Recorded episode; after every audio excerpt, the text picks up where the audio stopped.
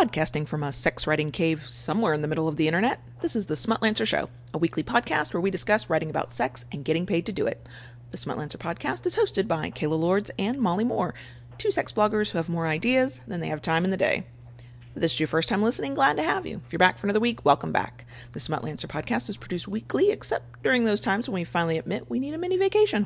Show notes are found at thesmutlancer.com. When you're ready to take your smutlancing career to a new level, join the Smutlancers community on Patreon. For as little as $5 per month, you can ask questions, get answers, and interact with both Molly and Kayla and an entire community of other people who create content about sex and want to get paid to do it. Head over to patreon.com slash the smutlancers. That's patreon.com slash the smutlancers to learn more.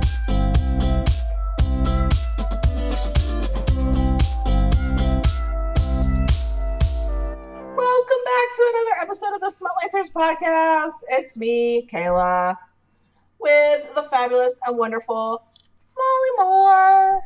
Hey! I really do prefer it when it's the two of us together. I'm just saying. I I said it last week. Uh-huh. I'm gonna I'm gonna whine next week when it's just me by myself because that's what I do. Uh-huh. It's okay. Um, this week is another mailbag episode. We're Mhm. we're answering questions sent in by listeners, just like whoever can hear the sound of our voice right now. Um, so I'm we're going to say this a few times throughout the episode, so let's say it now.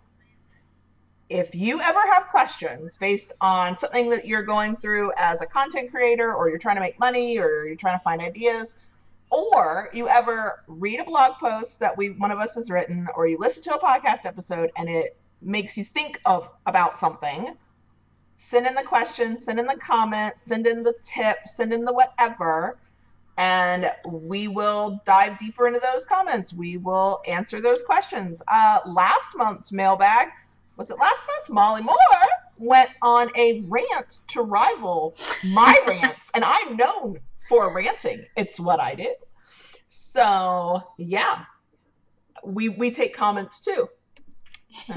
and you know what? If you want to ask us something about us, we will also give that a go too. So if you're like curious about something about me or something about Kayla or even about our friendship or anything, like yeah, we'll we'll take it. Yeah, we're we're sex bloggers who have put our tits and among other parts all over the internet. Believe me, there's very few questions Uh-huh. that we would not answer. We just yeah, it's it's fine. Ask away. So let's get into it for this month. Okay. So let's start off. We have a question that was asked on Twitter in response to us soliciting ourselves um, from Plushy Puppy, which is um, at her Plushy Puppy.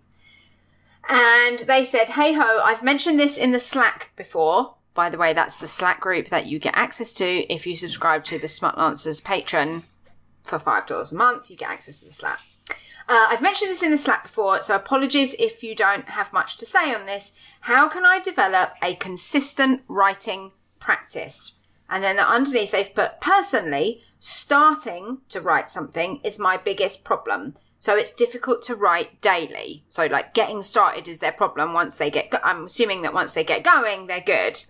Um, so yes, how can I develop a consistent writing practice? Miss Kayla Lords, what do you have to Uh, say? I want to address the second half of that first as part of this, and that is you do not have to write every day, first of all. mm-hmm. I think there um, can be a lot of pressure that people put on themselves once they get it into their head that they are somehow supposed to be writing every day. My personal philosophy is it doesn't have to be daily, it just has to be consistent. Um, and consistent doesn't even have to mean that you write on the same day of the week, just that maybe the same amount of time in general is spent on it. Um, and I, if if the problem for somebody is getting started, and that I I sometimes have that problem when I'm procrastinating or when imposter syndrome gets me. It's hard to get started. Um, I do a few things that feel free to take and use in whatever way works. One, I bribe myself. If I do this thing, I can have this thing, right? Like Mhm. if I get this blog post written because I said that's what I was going to do, then I can, what is it that I want to do that I probably shouldn't be? Mindlessly scroll through Twitter, binge watch some YouTube videos, read my book in the middle of like in the middle of it. Um, so that is that is one thing that I I think can help if getting started is the problem. The other uh, or another thing is to um, break it up into bite-sized time frames. So I think sometimes, especially if you know it takes you a while to finish a post, maybe it takes you an hour, maybe it takes you two hours, and the idea of um, starting feels overwhelming because you're like, oh my gosh, this is going to take so much time. Mhm. Um, this is sort of a, a trick I've I've heard a million times for things like going to the gym or doing other things, but commit to 15 minutes Mhm. tell yourself I only have to sit here for 15 minutes and if after 15 minutes I don't want to do this or I have nothing I get to stop. Most of the time what you'll blow past your 15 minutes you won't even notice. You'll um you'll be 30 minutes in and you're like oh I've, I've been doing this thing for a while. Um and then the other thing that came, comes to mind is to think about what's stopping you from starting. Is it imposter syndrome Mhm. is it procrastination out of fear of, oh my gosh, this might not be as good as I want it to be, or oh my gosh, my goals feel too big, or whatever? Um, is it that you don't feel like the ideas are there? I've read somewhere, I will not take credit for this, but I think it's brilliant, is that the muse only shows up when you do. So if you are waiting to be inspired before you can start writing, you will likely be waiting a very long time. Mhm. Um, and then I think once you figure out what you need to do to start or why, what is stopping you from starting, and you work through that, then building the habit becomes a little bit easier. You might have to set reminders, you might have to bribe yourself, you might have to write it on your to do list, like whatever works for you individually to get you going. Um, then it's a matter of putting in the d- time to develop the habit. I think that it's a false belief that all creative people are so excited to sit down and write that they don't that we don't have to train ourselves to sit down and write and that Right. I disagree with completely. It is a habit like any other and it only Yeah. becomes easier over time by doing it. Yeah. Um, so that that's probably that's the other thing that I think of when somebody asks how they can be consistent is realize it's a habit and you're training yourself to do it. Right. And so my uh, the one thing I would add to that, and you kind of touched on this, is don't make it too big. So don't be like like you said, don't be like writing every every day. Start with a with a self schedule that is realistic. So whether that's like a bit like you know I have my very basic blog schedule, which is that I always post something twice a week. And then you can grow from that. You can push on from that, but make it realistic. So not, I wouldn't say make it small, but make it manageable and doable to start with. Because if you make it too big to start with, you're just setting yourself up to fail instantly. And then of course that's then a self-fulfilling prophecy that you're then like, oh well, then I always, I never do what I set out to do. And, and that's because what you set out to do, you made like too, way too massive. So be, you know, make sure that what you're, your goal that you're setting yourself or your schedule in this case that you're setting yourself is realistic rather than just you know fantasy.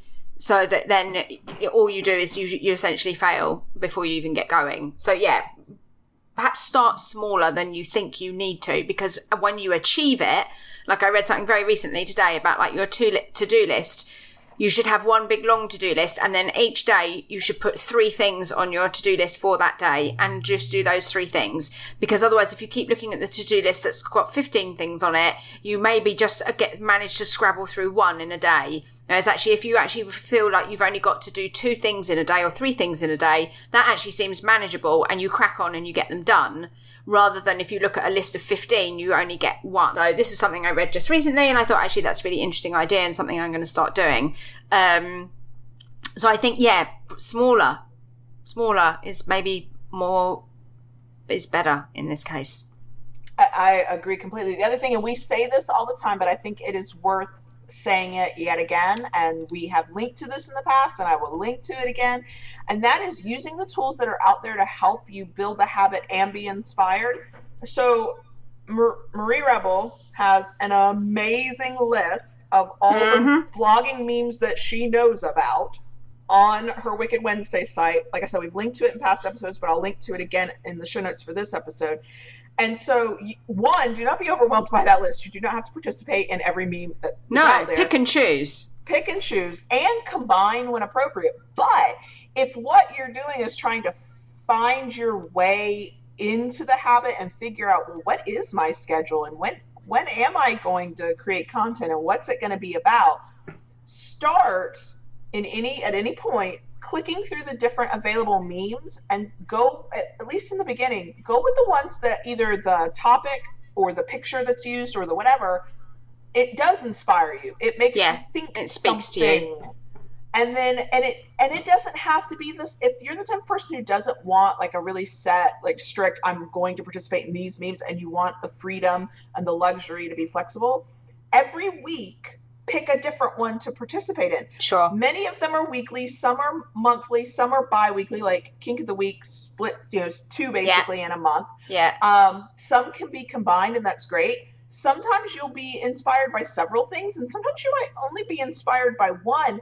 You're not failing regardless of what you do because the you're still building the habit. One day a week is better than no days a week. So, yeah. and I will um, say as well, Rebel's SOSS post as well. She also at the bottom of that writes a summary of like all the ones for that week and what those topics are. So that's mm-hmm. also really helpful. You can find that on um, rebelsnotes.com. Go and look at her, like the most recent SOSS post that she posts think she posts them, I want to say, every Saturday morning.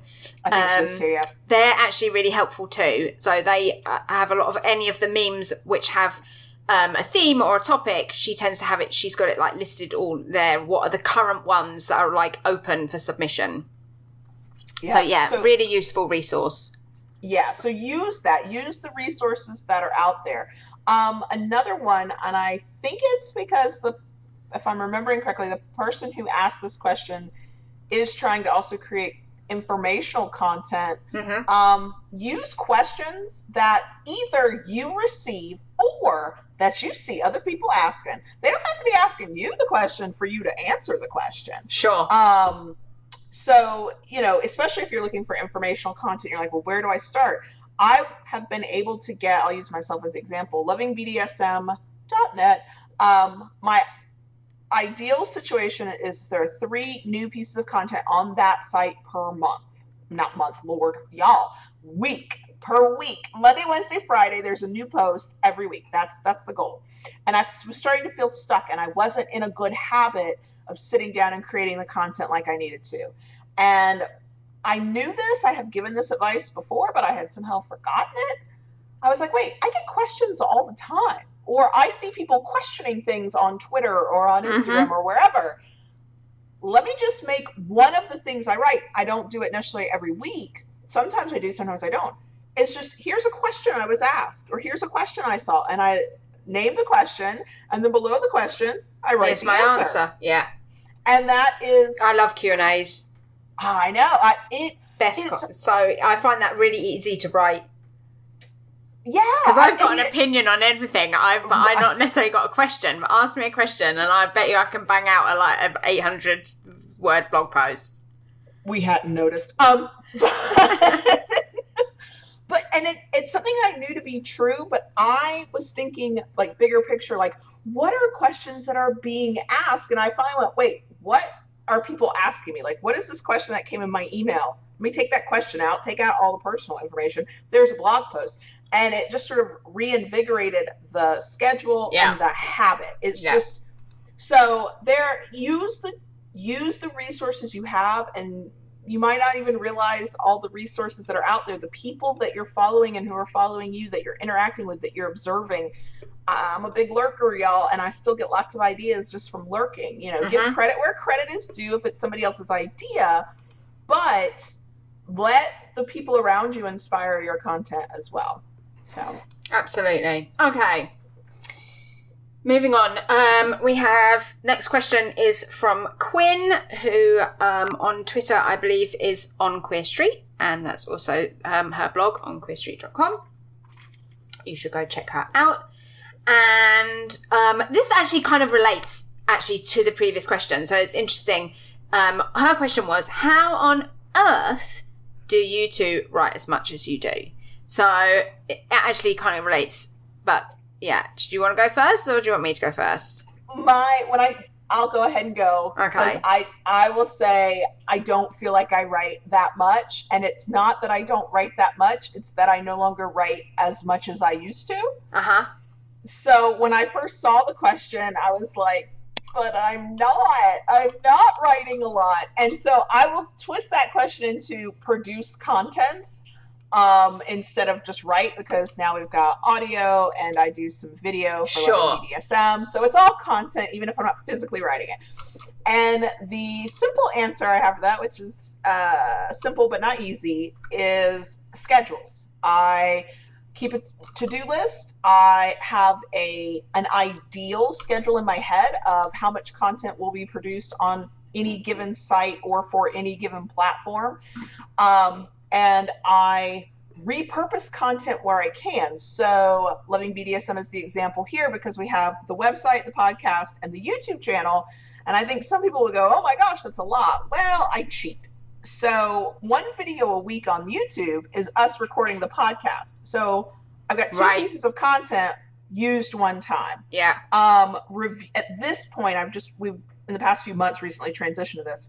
If we do a product review, um, or now even a here's a short video about this small this one part of BDSM, like it's a ten minute video. We are known, I, I am known for being a talker, so I was like, let's do a personal challenge and make short content. Um, those videos that go to the YouTube channel will eventually be a blog post on the site. So yes, I have to physically write out some content for the blog post, Right. but But, the, the the guts of it are done. Right, I've already talked about it. It's already top of mind. I know what I said. I have notes from when we did a script or whatever. And then, like I said, I take questions that I'm asked, and when I feel like I can give not a generic answer, but a more generalized answer for a wider audience, that then becomes a blog topic. So I have my schedule Yeah. and I repurpose content everywhere I can. For the small answer, I don't really do that. I just shrank down my expectations of my content. I tried for a while to do three days a week, and that just was not sustainable for me. So now we do two days a week at the small answer. Uh, KaylaLords.com, I try really hard. I used to try really hard to blog more often, and now I'm down to once a week. And if you were listening to last week's episode, you know that I have given myself permission to take a break for now and focus on other things you know so it's about um repurposing for me it's about repurposing content where i can um, making it sort of do double or triple duty um, to get the most value out of it and it's about having a schedule a plan and putting it on my to-do list Yeah. and it that's how if i'm when when i am creating like at peak content production that is how i'm doing it Okay. So, how on earth do I write so much? I would say the same as Kayla. I don't think that I do. I'm constantly like, oh, I'm not writing enough. I'm not writing enough. So, like, the fact that you think I write a lot is, like, pretty cool. Um, I will say, though, that I will accept this, that I have been writing for a very long time. So, that I will say. Um, how have I kept going for so long? I have an addiction problem. I think that's the answer. um, I can't imagine not doing it. That's also the answer. So, I, and I don't know how to do anything else anymore. I think um, is also the answer. Um, but how do I write so much? I think a lot of Kayla and I probably use quite similar tactics. Um, I don't. Do I repurpose content? Actually, I do repurpose content. I don't know why I was pretending that I don't. I do. I think also for me because um, certainly my content on my blog on Molly's Daily Kiss um, is a mixture of words and images. That that actually allows me to kind of play around with that. So you may look and think I've produced quite a lot of content, and I have, but maybe there's not a ton of writing always to it. So I think having that because so I'm, yes, I'm producing content. It's not necessarily all written content. That doesn't mean that a lot of time and thought and effort hasn't gone into it. Um, but you know, uh, perhaps I'm not writing 800 word um, post, which is actually fine. I'm producing, still producing content. Um, So I think that's one of the things is to maybe be like, how, what other kind of content can I produce that it doesn't have to be writing? So actually, do I want to like record audio? In, like in Kayla's case, do I want to make a video? In my case, it's like actually I want to take pictures and how do I weave them into my content? How do they become a core part of what I do? You know, that was something that probably took me about, probably about a year to 18 months to really work out to, from when I decided to start taking pictures to actually how that kind of fitted in with what I did. Um, now it's just seamless. Like I, I know exactly how it fits in and how it works. So yeah, think about those other things too. Um, a bit like we said before, like you, you, I don't know, just use the resources, use the community, look at the memes, um, produce what inspires you. Like when you see a thing and you're like, oh, I've got, I got something to say about that. That's the thing to write about. And if you don't have something to say, be like, okay, I don't really have anything to say about that.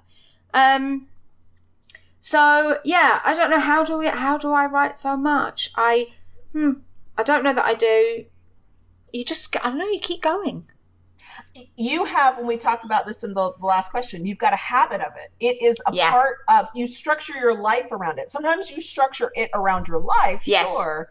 But it is, once we started and we found individually, we found our own sort of groove in it and Yeah, what worked. Now, Rhythm. we have both adapted and changed over time. I would say we probably both do, at least on any single site, create less volume of content than we used to. hmm Um, but yeah, we. I, I think it's safe to say for both of us, we found the habit and the rhythm and the groove that worked for us. Adapt as we go, the longer we do it, and now it's, you know, it's not always easy, but it is simple because we look at a day now and go, okay, this is my day. This is these these are the things I have to get done in this day, and one of those things might be blogging. Or we look at a day and go, how do I make this work with the content creation for this day? But it's a, it's a part of our thought process when we're looking at our day, and I think a lot of that. I'm with you. I'm addicted to. I couldn't not create content at this point. Mhm. Like, I don't know who I would be or what I would be if I'm not creating content. I went through a, a minor identity crisis at the idea of not blogging regularly at my personal site because of that. But because it is a part of our identity, we don't. I don't think either of us is probably conscious of the fact that we're weaving it into our day hmm or our week.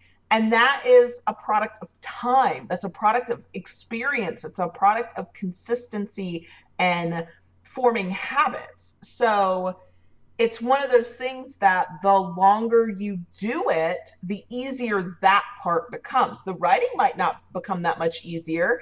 Um, some days it is extremely easy for me, and some days I struggle to put word after word after word too.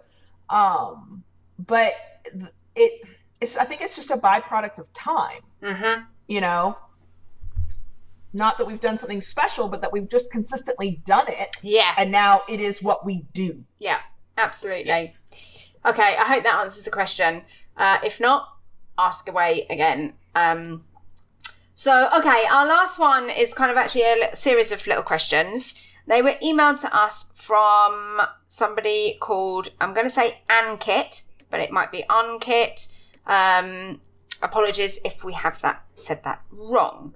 So, I think, shall I read through the whole thing and then we'll go back and look at each bit, I think. So, my name's Ankit, and I'm an, an aspiring smut writer. I'm looking to make some side money to save up for a nice trip, and I have heard of smut writing as an option to make easy, in inverted commas, money. Obviously, I know it's not going to be that simple, but I have no idea how to process how the process is supposed to work. After reading up online, I've learned that most most oh my goodness, most authors publish through Kindle Direct Publishing. Is this the best way to make money? Also, should the approach be different if I'm looking to do this short term versus long term? Is it even feasible to do this for a few months then stop completely? Finally, how anonymous can one be as a smut writer? So there's quite a few questions in there. So let's go back to the first bit.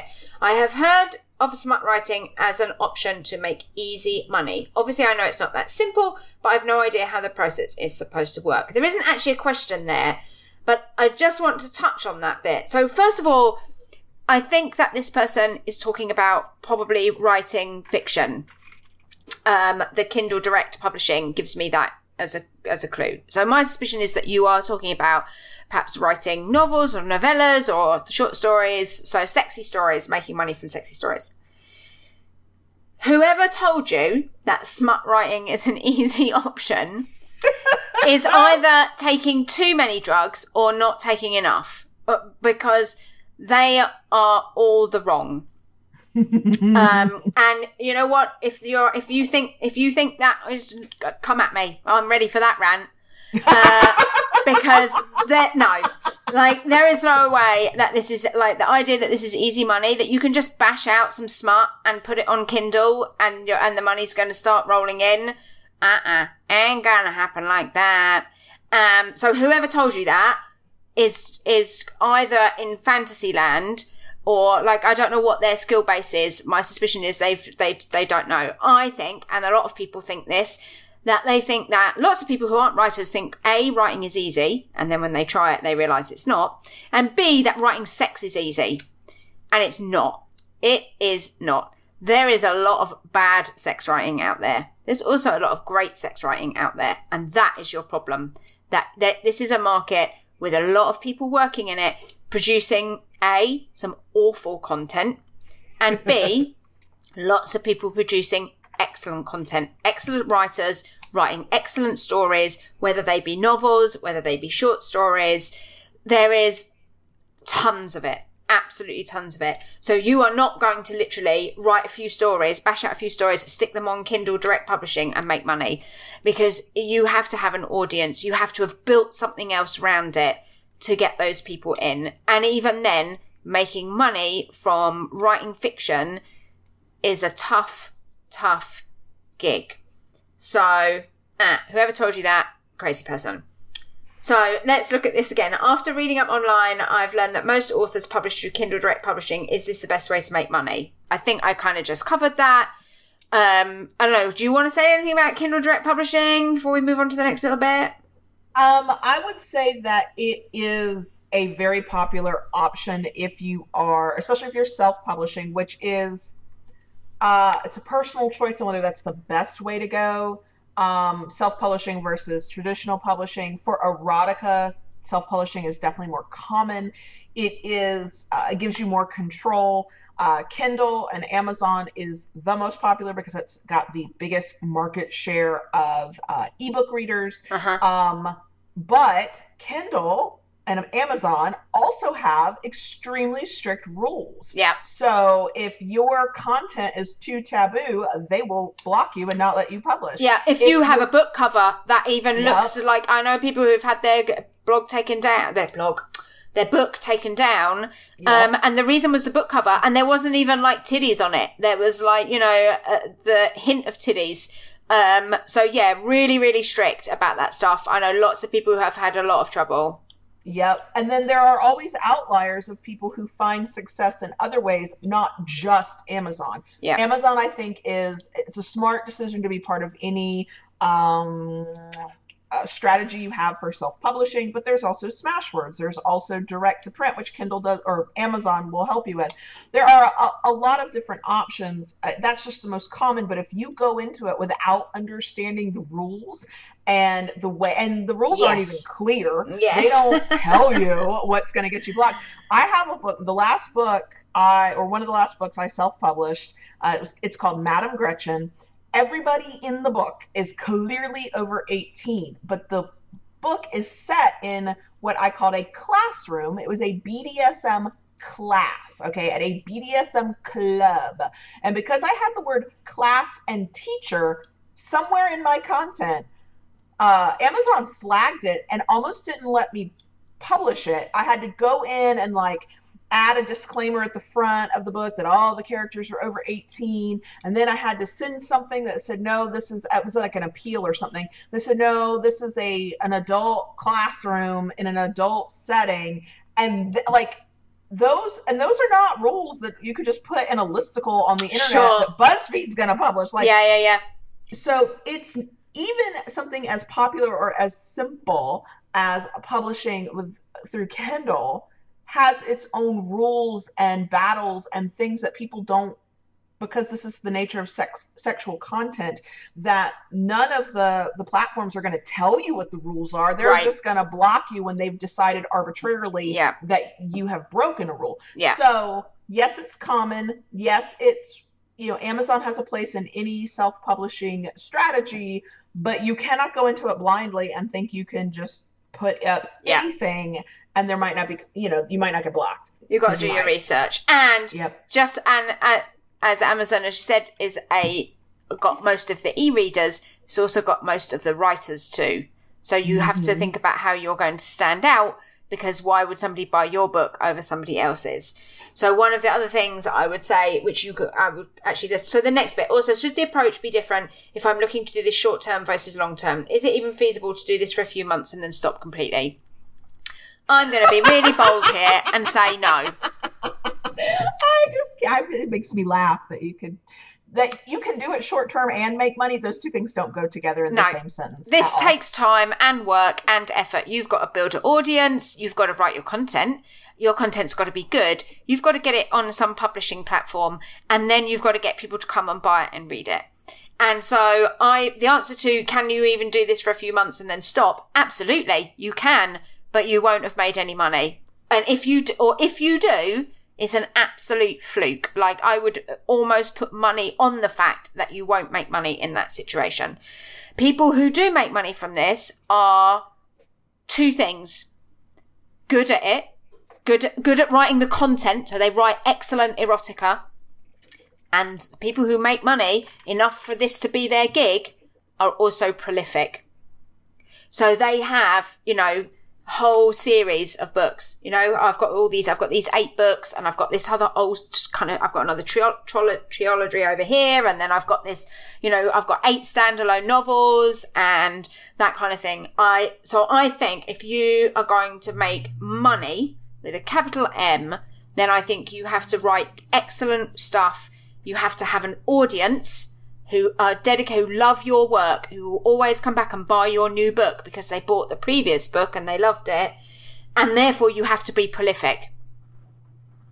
Those, I think, so not two things, those are three things. And so you can do it short term, but it's not going to work. And long term, you need to think about how you're going to build that stuff. Yeah, and it's it's right up there with people that we have both encountered who thought they could just start a blog or start a website and they would get traffic and they would make money from their blog or website.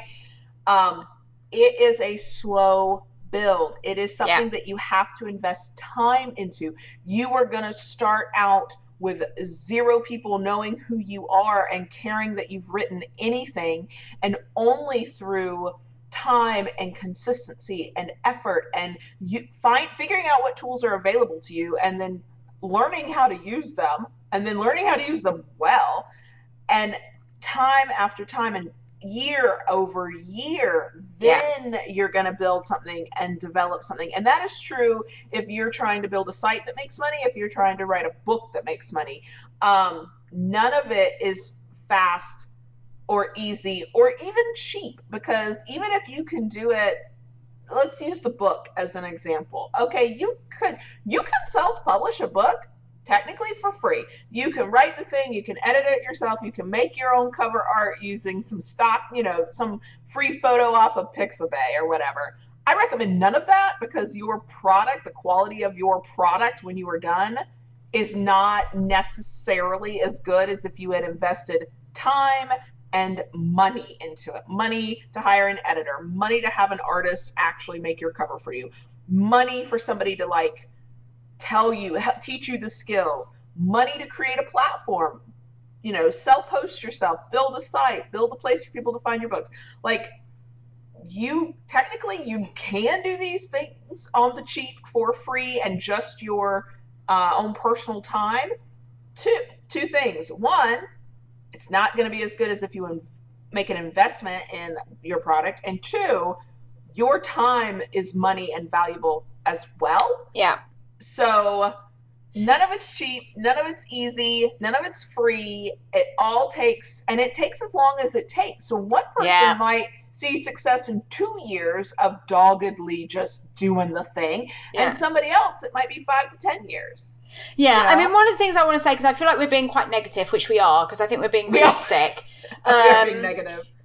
Like it is all doable. That's the thing; it is all mm-hmm. doable. But the thing, I think, why we're being a bit negative here is you. It was couched in the concept of easy money, and I guess the implication that it could be done quickly. And so I don't think a there's easy money, or b it can be done particularly quickly. So I think that's what what we're trying to be negative about. Those the is it doable in apart from that? Yes, it is. But you need to, it's going to take time and work and resources and blah blah blah blah blah. So Yes. final bit, finally, how anonymous can one be as a smut writer? Well, how long is a piece of string? Um, like you so if you don't need to be or not want to be anonymous or aren't that bothered then it's it should be fairly easy if anonymity is absolutely key to you and i have said this before and i will say it again if you are thinking of starting a sex blog or writing a dirty novel or publishing a dirty picture of yourself and if that got out to somewhere that it could potentially completely ruin your life. Not, oh, that was a bit uncomfortable, or, but I mean genuinely ruin your life, like change the direction or course of your life. Then you need to seriously think about whether you should do that thing.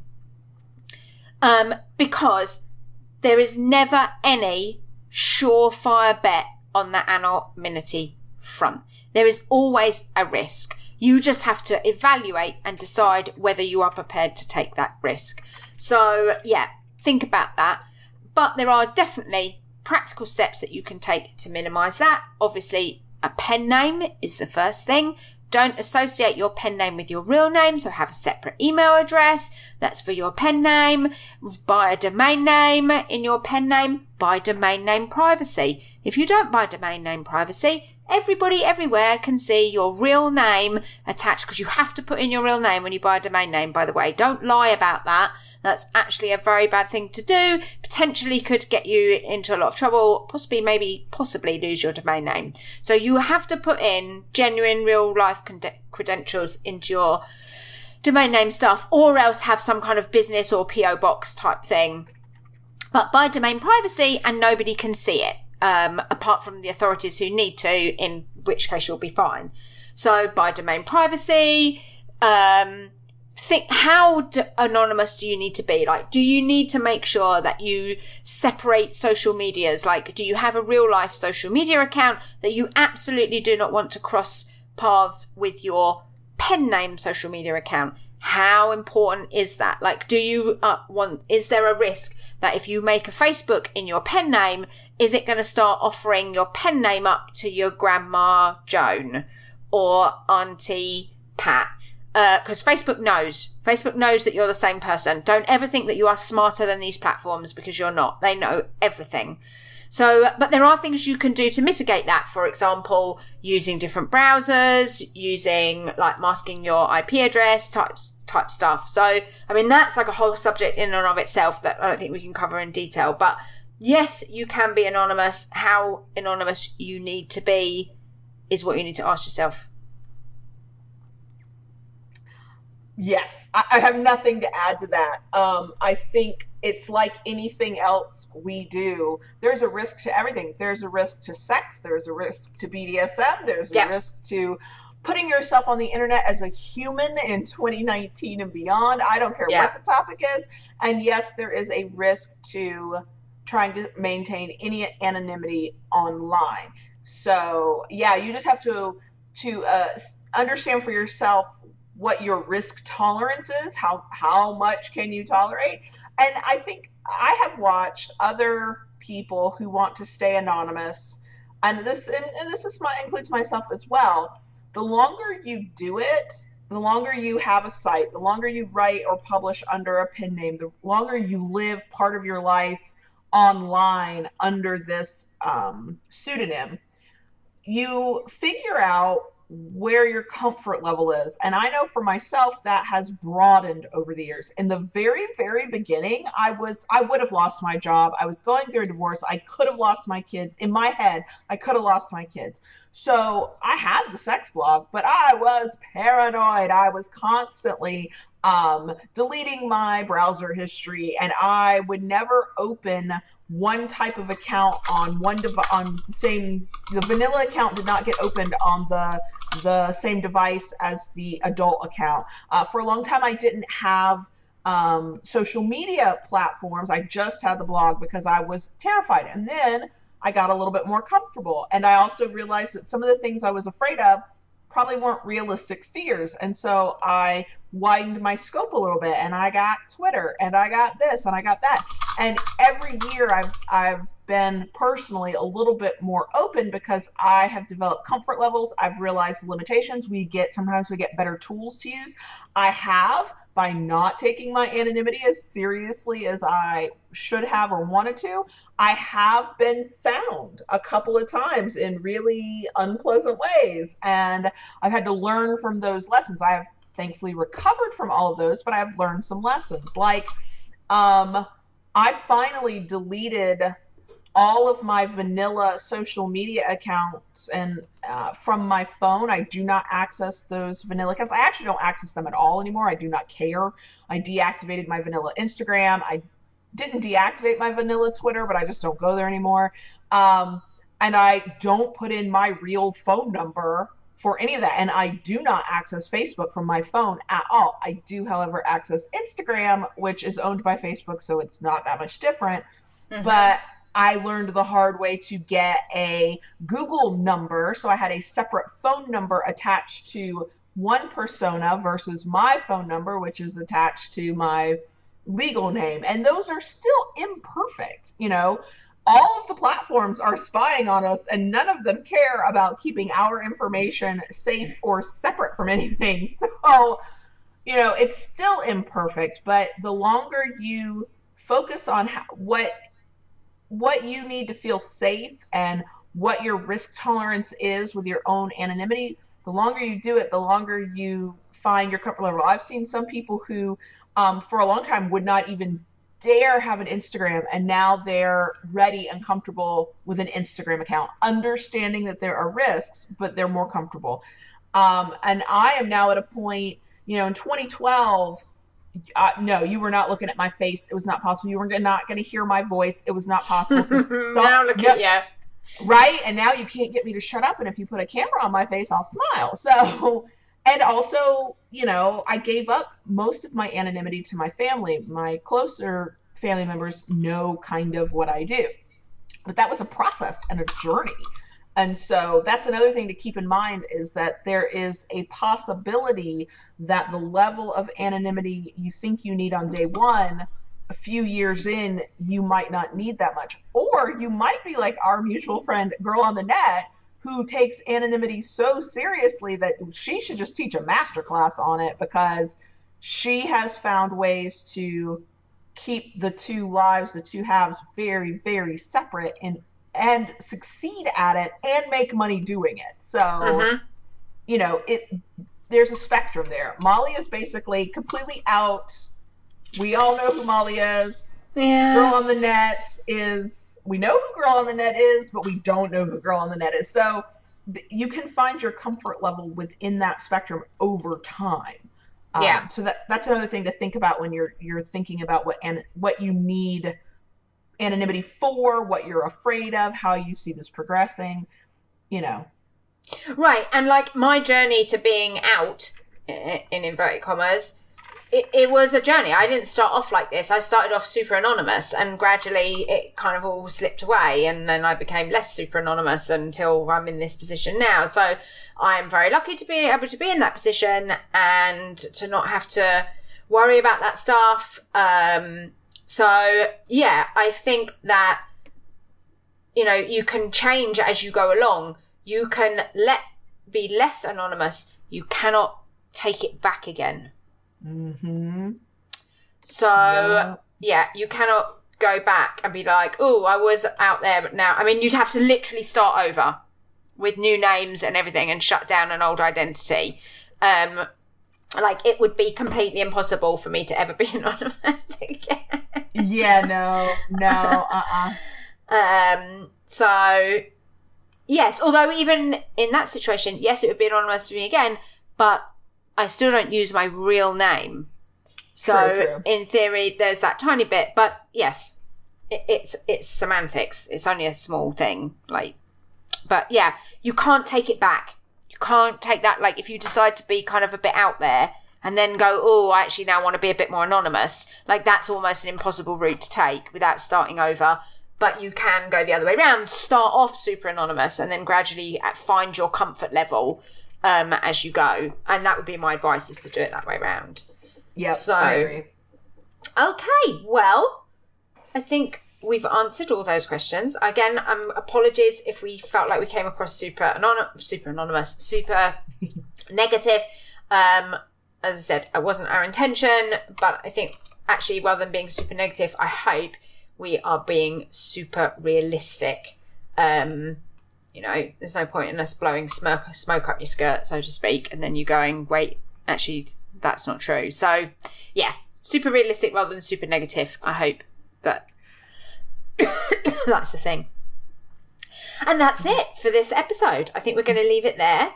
Um, we'd love more questions from you guys, whatever you want to ask us. Um, whether it's about writing, whether it's about blogging, whether it's about making money, whether it's about organizing your time, whether it's about working from home, working for yourself, whether it's about balancing working for yourself and working for a real job, like whatever it is, um, connect, it doesn't have to be necessarily connected directly to smut writing. Maybe it's just about, you know, working for yourself, starting a business, all those kinds of things. Um, get in touch. We want to hear from you. We want to talk to you. Uh, but you need to talk to us so that we can talk to you. Exactly, because we can talk to each other anytime we want, We but we want to talk to you. Yeah. Okay, so in the show notes, um, there's a link to uh, the Ask the Smutlancer page on the Smutlancer website, so you Mhm. can use that. Um, our Twitter information will be in the show notes page, but you can follow Molly at Molly's Daily Kiss, me at Kayla Lords or at the Smutlancer. Um, you can DM us, you can email us, you can tweet at us, you can send up a smoke signal, like however you need to to get in touch. Send your questions, send your thoughts. Um, if you recall, last month we responded to a thought, not a question, and we will do that. We're happy to do that too. Um, and yeah, and then if you want a place where you can get questions answered almost immediately, I don't think there's any question that's ever waited more than a few hours or the overnight hours for somebody to answer it. You can join us on Patreon at patreon.com slash the smutlancers. If you choose a $5 and up tier, you get access to our community Slack channel where one of the threads is ask anything and people ask all kinds of questions and yes, then they do. Feedback and answers from multiple people, not just us. Mhm. Um, and so that is another way to get faster feedback, quicker information, Mhm. more perspective. So that's patreon.com slash the smutlancers. That link is also in the show notes as well. Yay! Yay, we did it. Okay, that's us. We love you guys. We will be back again.